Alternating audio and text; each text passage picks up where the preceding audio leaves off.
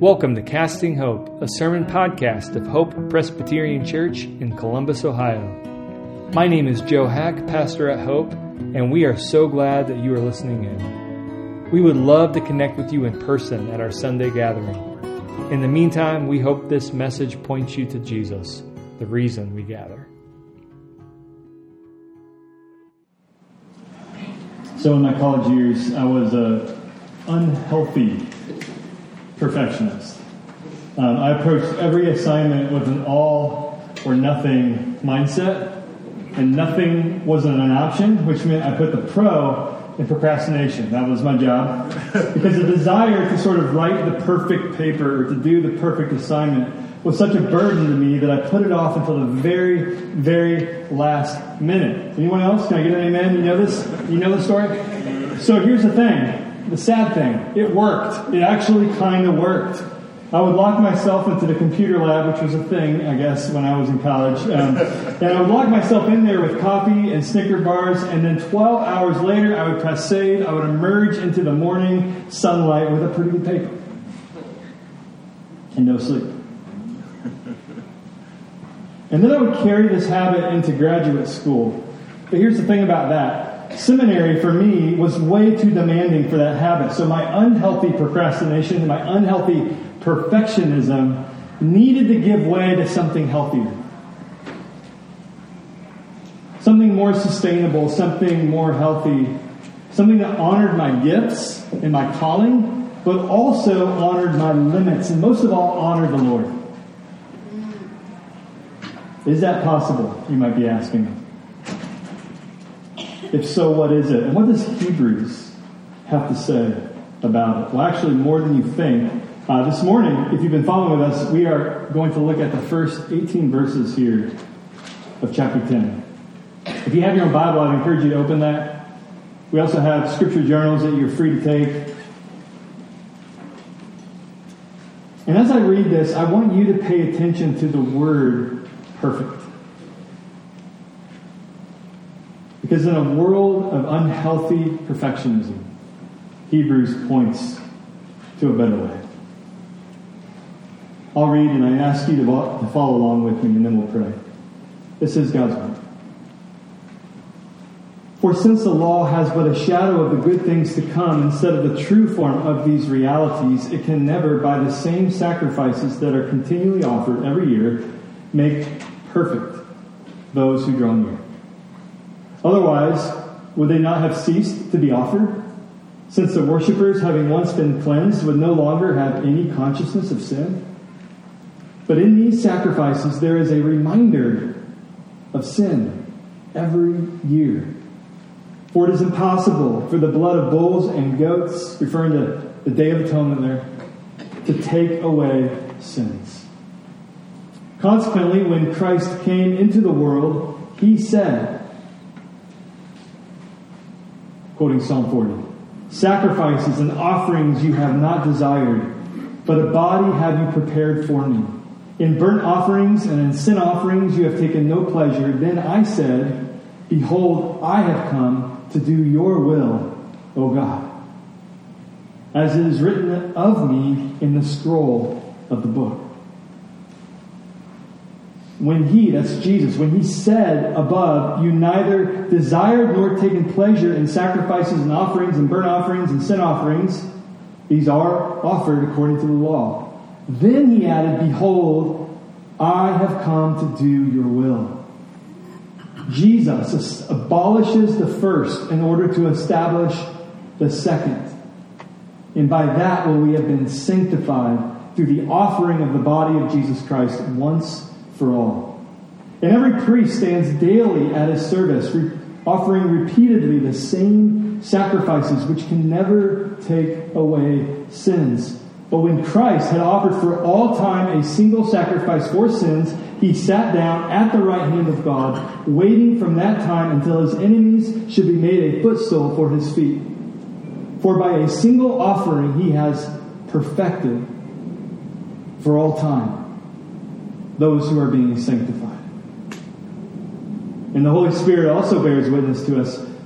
For after saying, This is the covenant that I will be, that I will make with them after those days, declares the Lord, I will put my laws on their hearts and write them on their minds. And then he adds, I will remember their sins and their lawless deeds no more.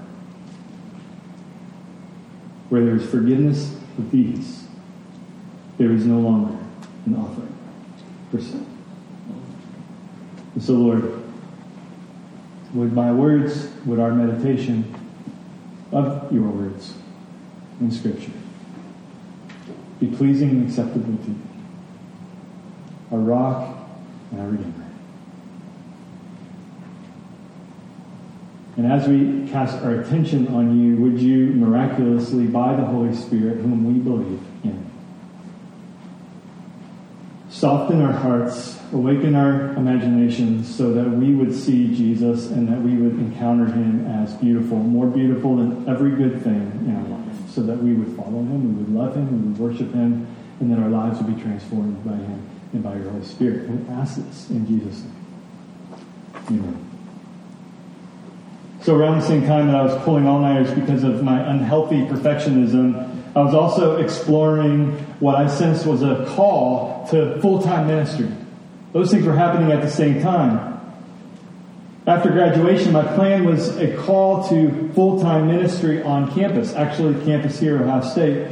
And to become a campus minister, I had to fill out an application. What I had to do at that moment was evaluate every single area of my life, inside and out. And let me tell you, if I had an unhealthy perfectionism in relationship to my grades, imagine what this application process did to my relationship with God. I remember telling a mentor, I'm afraid that I'm going to fail this application process. And if I fail this application process, I'm going to get embarrassed before everybody in my life and everybody that I'm asking for support and everybody that I'm asking for prayer. I'm going to get embarrassed if I fail this test. And this friend of mine, his response was not, Joe, um, let's sit down. What I see in that is an unhealthy perfectionism. Let's talk. Instead, what I received at that moment was, uh, I mean, yeah. I mean, yeah. I would say. There are worst fears. And that response fueled a year or more of unhealthy perfectionism in my ministry. And it wrecked, in a very significant way, the way that I related to them. And I keep saying unhealthy perfectionism. What do I mean with that?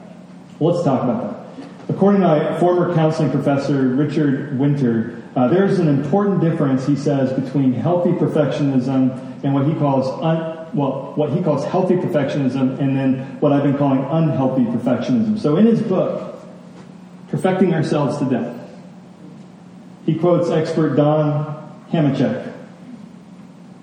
Healthy perfectionists are those who derive a very real sense of pleasure from the labors of painstaking effort and who feel free to be less precise as the situation permits.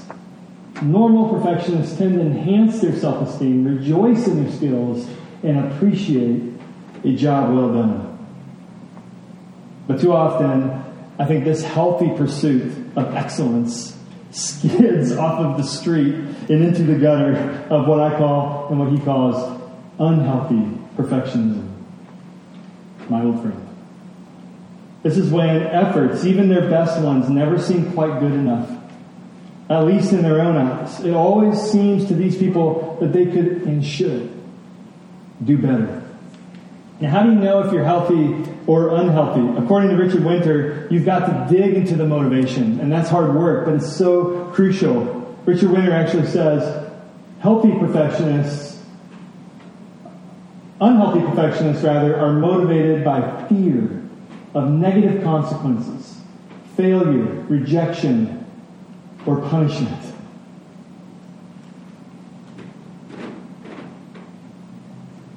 Healthy perfectionists are motivated by a desire to achieve something good,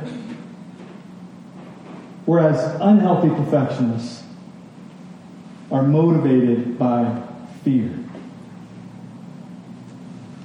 Fear of failure, fear of rejection, fear of punishment. Friends, if my life is a car meant to run on clean fuel, I've been putting this dirty fuel in my engine for way too long. How about you? I mean, how many of our pursuits right now are fueled by fear of failure? How many of our pursuits right now are fueled by fear of rejection or fear of punishment?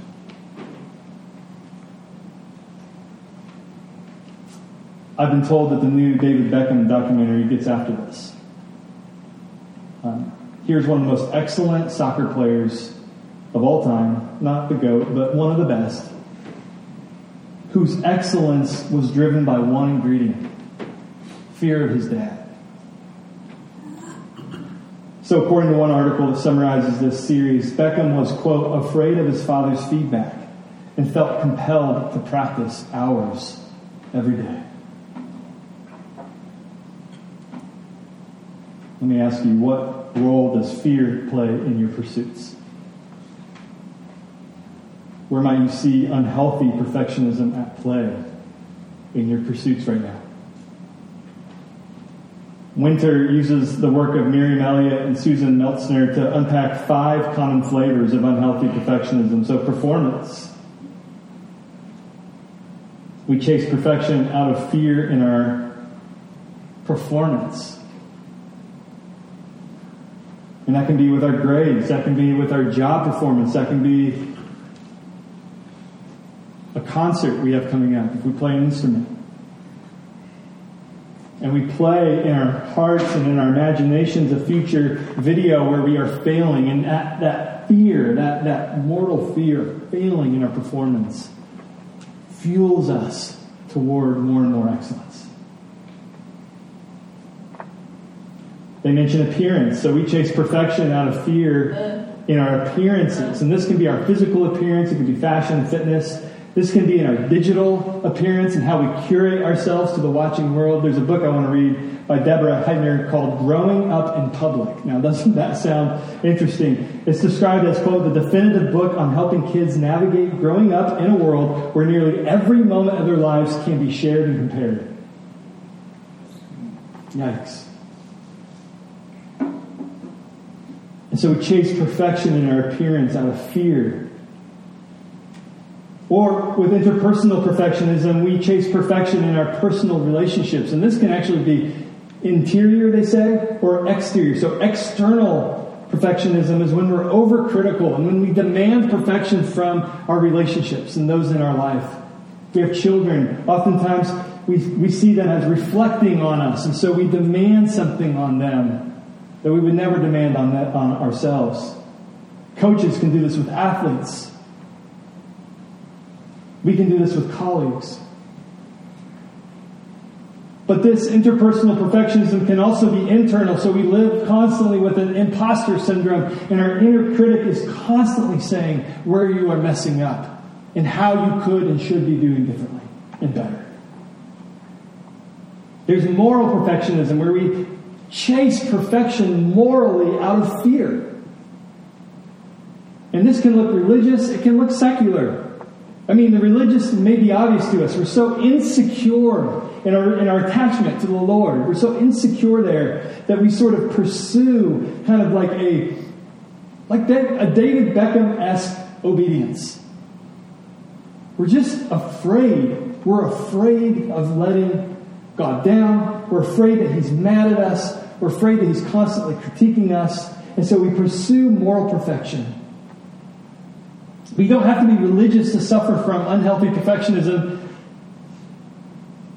in the moral sphere. Many have pointed out that our secular culture is as morally perfectionistic as it probably has ever been.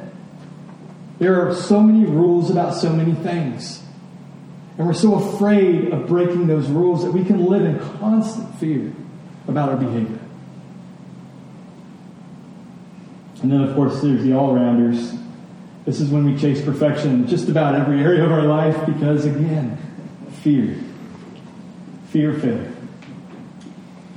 I mean, just look at how much of our life is anchored and fueled by fear. it's scary.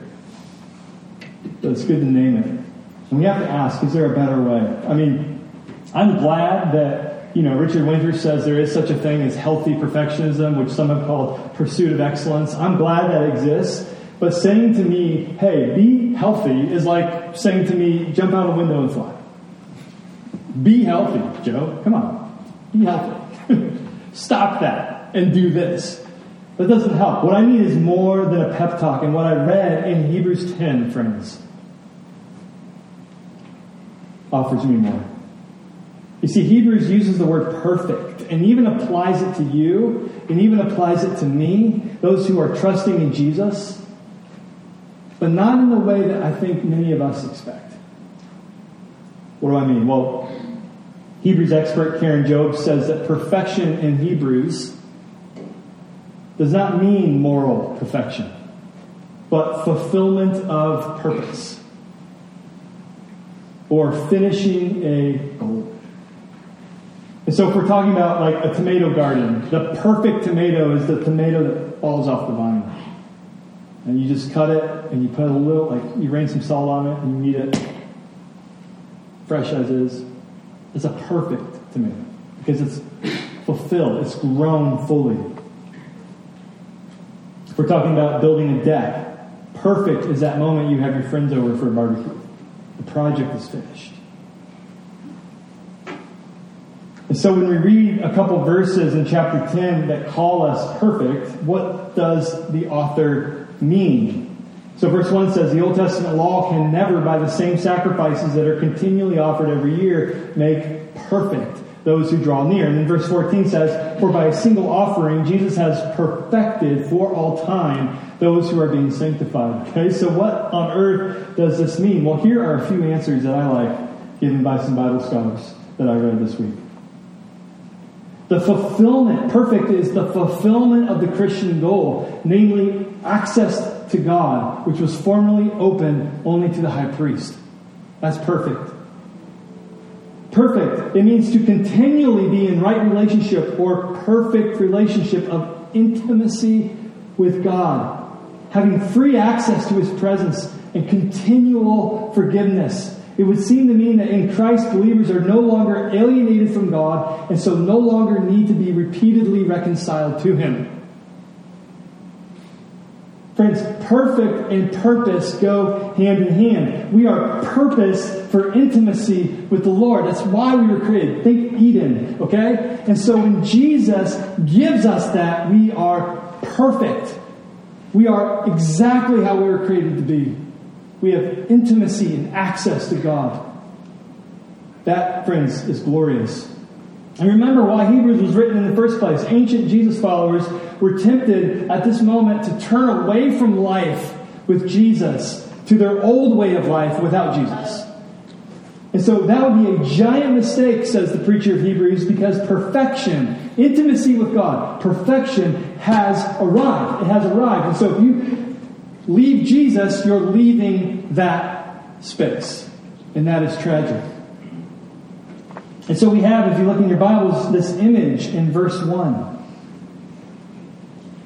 For since the law has but a shadow of good things to come, instead of the true form of these realities, it can never, by the same sacrifices that are continually offered every year, make perfect those who draw near. Now, I like to work at a coffee shop, and I often sit next to the front door.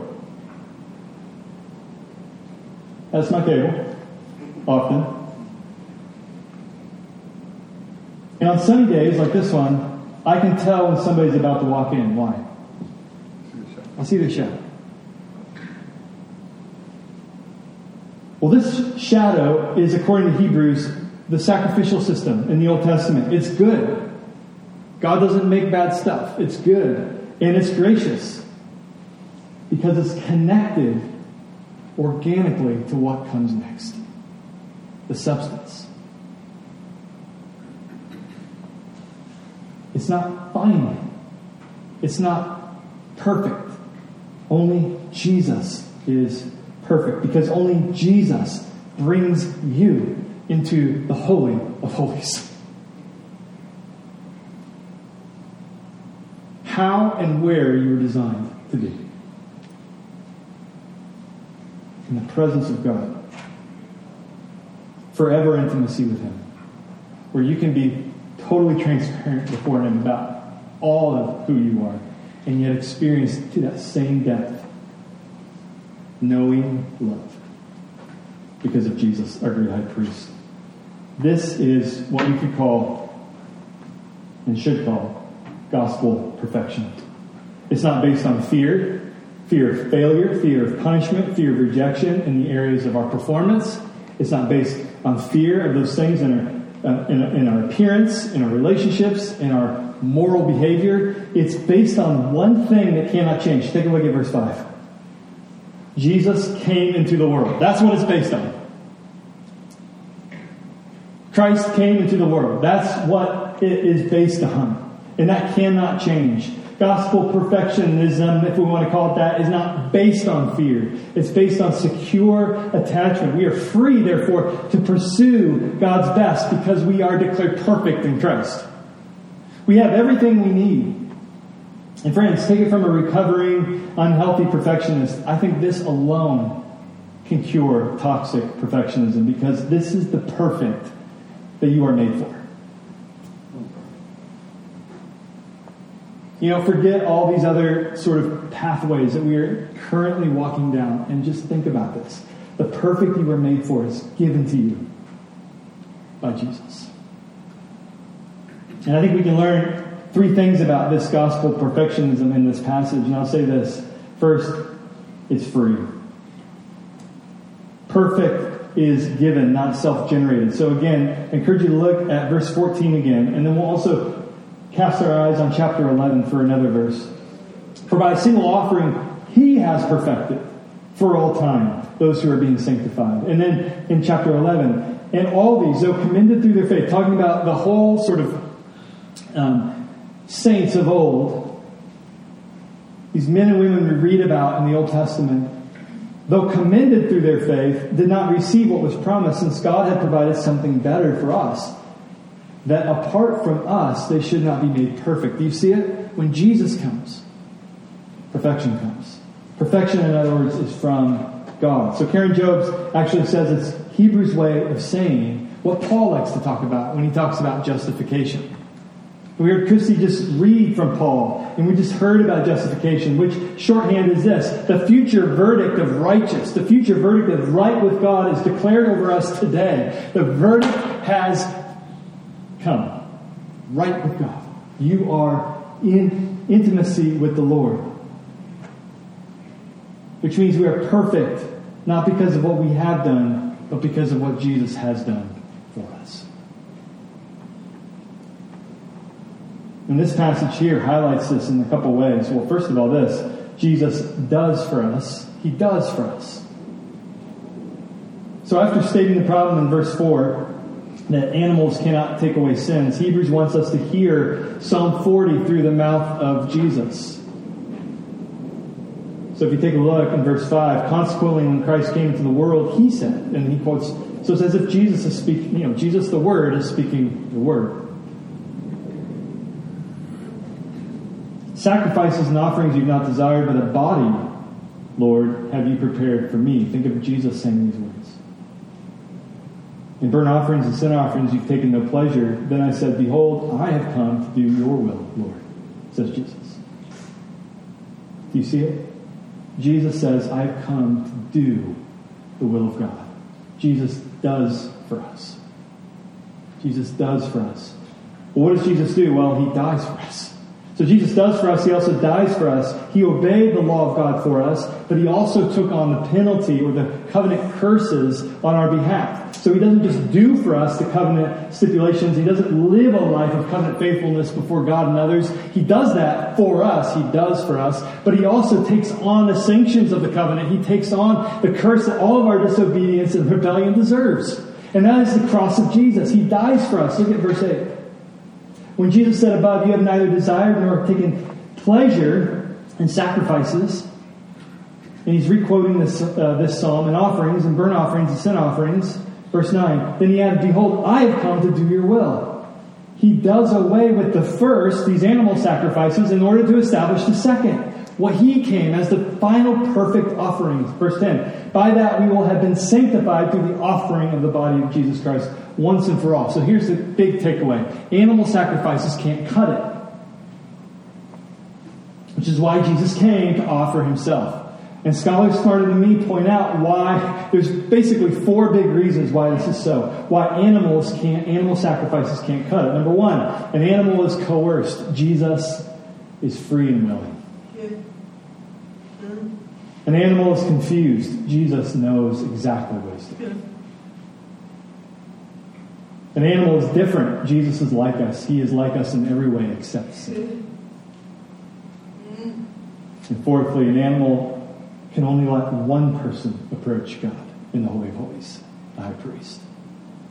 Jesus invites us all. Jesus does for us, he dies for us. Our perfection is freely given. It's not, ju- it's not self generated, it's nothing that we can do.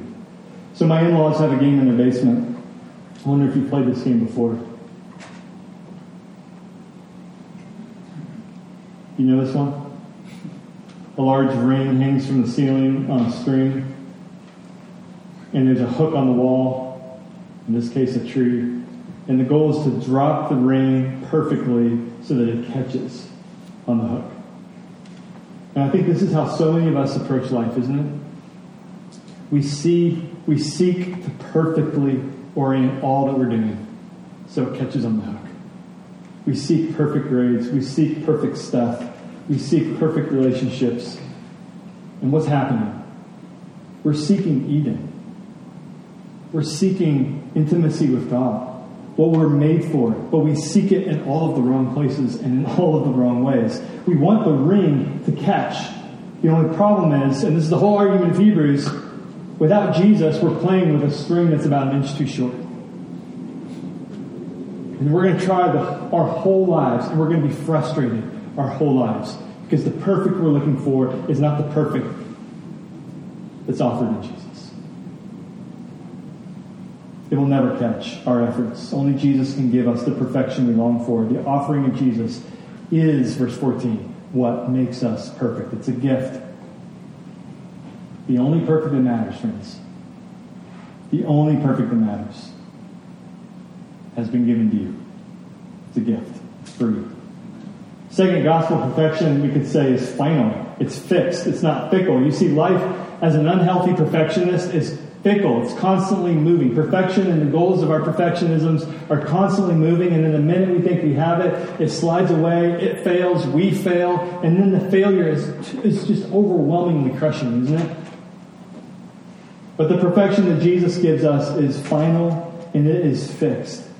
And this is the heartbeat of Hebrews 10. This passage contrasts two things, and I wonder if you uh, saw it as I was reading. The first thing it contrasts is these yearly reminders of sin versus a once and for all offering. And so in verse 3, if you take a look, Hebrews brings to mind the annual Day of Atonement, this yearly sacrifice that cleansed all of Israel for their sins. But then verse 3 is a dagger.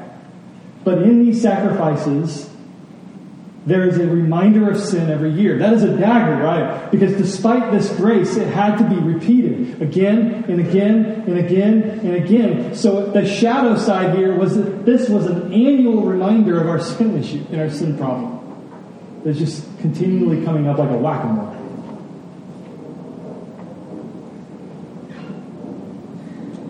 That might be a 42 year old reference. The. Contrast this, though, to verse 10, which says, And by that will we have been sanctified through the offering of the body of Jesus Christ. What? Once for all. And then verse 11, we're kind of zooming out. We're coming from a zoomed out position of seeing the annual sacrifice of the Day of Atonement. And then in verse 11, the author has us go down into the daily, because daily sacrifices were also happening in the life of the believer. You know, like on your phone when you can, with your uh, calendar app, kind of zoom out to the annual calendar. That's what we were looking at, and now we're zooming into our daily calendar, the thing that shows us what's going on today. And so in verse 11, we read this Every priest stands daily, like I'm standing now, and like you're not doing right now. A priest is standing at his service, offering repeatedly the same sacrifices which can never take away sins. Contrast this to verse 12, though, which says, But when Christ had offered for all time a single sacrifice of sins, for sins, he what? He sat down, like you all are doing, and like I am not. Priests did not and could not sit down. As it's been said, there were no chairs in the temple precincts. It was a continual thing because sin was a continual thing. My wife's an art teacher, and she's, she's more than that. She's an art teacher with an art cart. You know the art cart? You don't have your own room. So she's an art teacher with an art cart, and so she borrows rooms. And she tells me the one thing, kind of like the one ring on her watch that sort of, you know, she never has trouble closing is the stand up ring. Make sure you stand up 12 times a day. It kind of mocks her. She's like, okay, I'll stand up 12 times a day. she stands up all day. If you're a teacher, you know this feeling. Or if you work in the food industry, you know this feeling. Many other industries too. It's the same thing the next day, and the same thing the next day, and the same thing the next day, and the same thing the next day. That's why they have in the medical community those Dansko clogs, right? Because apparently they're good for standing. They don't look like they are, but apparently they are. those things way more crocs in the medical industry, so maybe that's what's happening. This is the life of a priest, only more so in the Old Testament, doing good work, but it's never ending good work because sin is never ending. But Jesus offers himself and then does what? He sits. His work is final, it's fixed, and it's for all time. Okay, the perfection that he gives us will never change, it will never go away. Why? Jesus sits. If his action is, is what makes us or doesn't make us perfect, then him sitting means that we will forever be perfect. Because his offering is complete, it's final, it's fixed. It cannot change. He's either sitting or he's not. If he's sitting, then all of the work of forgiveness, all of it, all of the work of forgiveness, anything in your life, past or future, that could separate you from the love of God, has been finally and forever finished because of what Jesus has done. And that alone is the only fixed thing that you can count on in your lifetime, and that is your perfection, friends. And I want to close with this. Gospel perfection is fuel. It fuels real change. So, unlike toxic perfectionism, which is sort of where we all default, myself included, uh, toxic perfectionism does not lead to real change. It leads to temporary change. It leads to uh, maybe fear based excellence. It maybe leads to excellence at the expense of destroying the relationships in your life. It leads to burnout. Well, the perfection of Jesus leads to real change. Real change, sustainable change, loving change, the kind of change and growth that I think we all want. And so look at verse 14 again. I'll put it on the screen. For by a single offering he has perfected for all time those who are being sanctified. So we are two things at once according to this verse perfect and being sanctified, being made more holy. Karen Jobes says that, quote, these two categories, though distinct, must nevertheless be inseparable in the life of the Christian. The only way to truly grow is to be declared perfect by the only person that matters. That's what Jesus did when he offered himself. But there's also the promise that we are being sanctified in verse 14. And this, friends, is the motivation. Because gone is the fear of failure. When we are declared perfect in Jesus, gone, gone is the fear of failure. You see it? It's gone.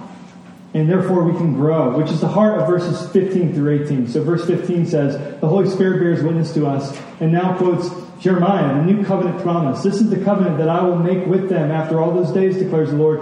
I will put my laws on their hearts. That's internal, okay? Motivation level. I will write them on their minds. Internal, again, motivation level. And then he adds, I will remember their sins and their lawless deeds no more. And where there is forgiveness of these, the preacher says, there is no longer any offering for sin. Because Jesus, because of Jesus, God does not remember your sins, your failures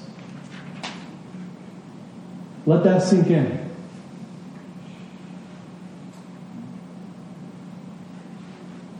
Earlier in verse 3, we see a life without Jesus is this there is reminder of sins every year.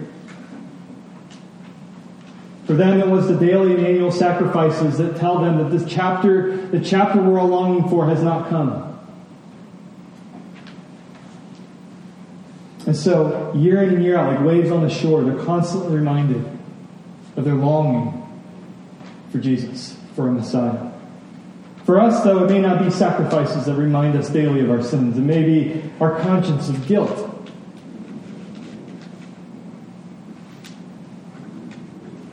You can see this in verse 2. There's a consciousness of sin. There's that sort of sense that we can't shake, that we've done things wrong, we've left things that we should have done undone. And it can be like a rock in the shoe, can't it? I mean, we can keep walking about our day. We can even walk into church. We can even serve in the church. But dang, that, that rock is really, really, really hurting right now. And I'm not, I'm not, I just am not sure what to do about it. It's a feeling of guilt that we can't ignore. Well, I encountered this quote from Russell Moore last week quote, guilt and shame are fallen human conditions, not ancient conditions, not pre modern conditions, not modern conditions or postmodern conditions. The question is not whether the world around is grappling with guilty consciences. It's not. It's how they are dealing with guilty consciences. And so I just want to ask you, how are you dealing with your guilty conscience? How are you dealing with it?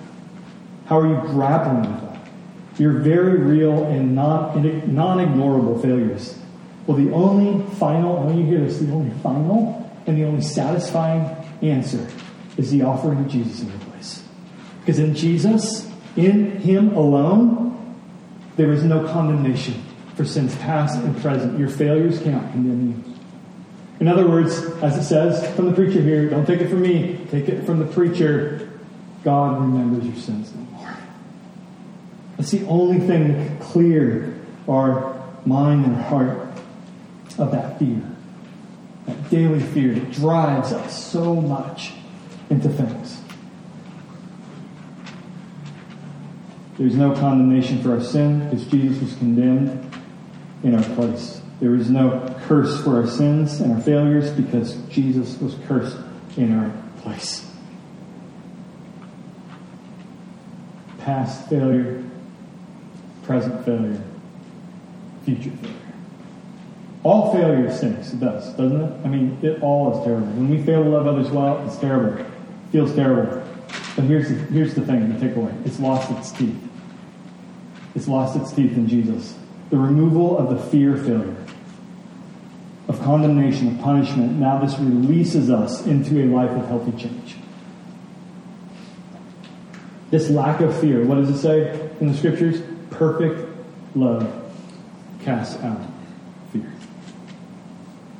and remember, healthy perfectionism has to do with our motives, and the new covenant is all about our motives. And because our sins are now forgiven, it says here, by the Spirit, we now want to obey the Lord. The law is, in other words, written inside of us. It's on our fleshy heart instead of stones outside of us. It's within us. And without the fear of condemnation, the forgiveness of sins, without, with, with that, and without the fear of condemnation, what, what happens is a miracle. We slowly, with fits and starts, become what we already have been declared to be holy.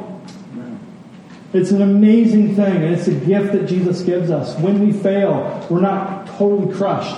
And when we are faithful, we're not walking around like, look at me, I'm amazing. No, no. In fact, we just we just simply have a life of gratitude and the Spirit works fruit in us. I mean, this is really the remainder of Hebrews. If you're going to stick around with us, we're going to explore all the ways in which we can grow.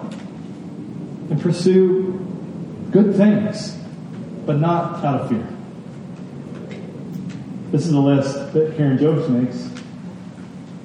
Because of what's true, because you are perfect in Jesus, throw off your sin. Be holy. Pursue sexual holiness. Pursue a life of love and hospitality. Remember the prisoners. Live a life of contentment. Share the good news of Jesus with others. Do good. Pray for others. All these things are yours to pursue out of freedom, not out of fear. So let me just ask you as we close how are you trying to change? Is it out of fear or is it out of freedom? You are perfect in Christ. And now you can pursue excellence in God's best without falling into the trap. In Hope Church, what would happen if our community was marked by this healthy gospel perfectionism? May we have the freedom to mess up. But with that same freedom, may we pursue God's very best. Without the fear of condemnation or exhaustion up ahead because we feel like it's not up to us. It isn't. Jesus, once and for all, has made you perfect. You have intimacy and access with God right this very moment. And so, Lord, we come into your presence. Release us, free us from toxic perfectionism. Do so even now. Would its grip release from our heart? And would we instead rest in what you have given us in Jesus? We ask for this miracle in his name. Thanks for listening in. For more resources like this and to learn more about Hope, please visit our website at hopechurchcolumbus.org.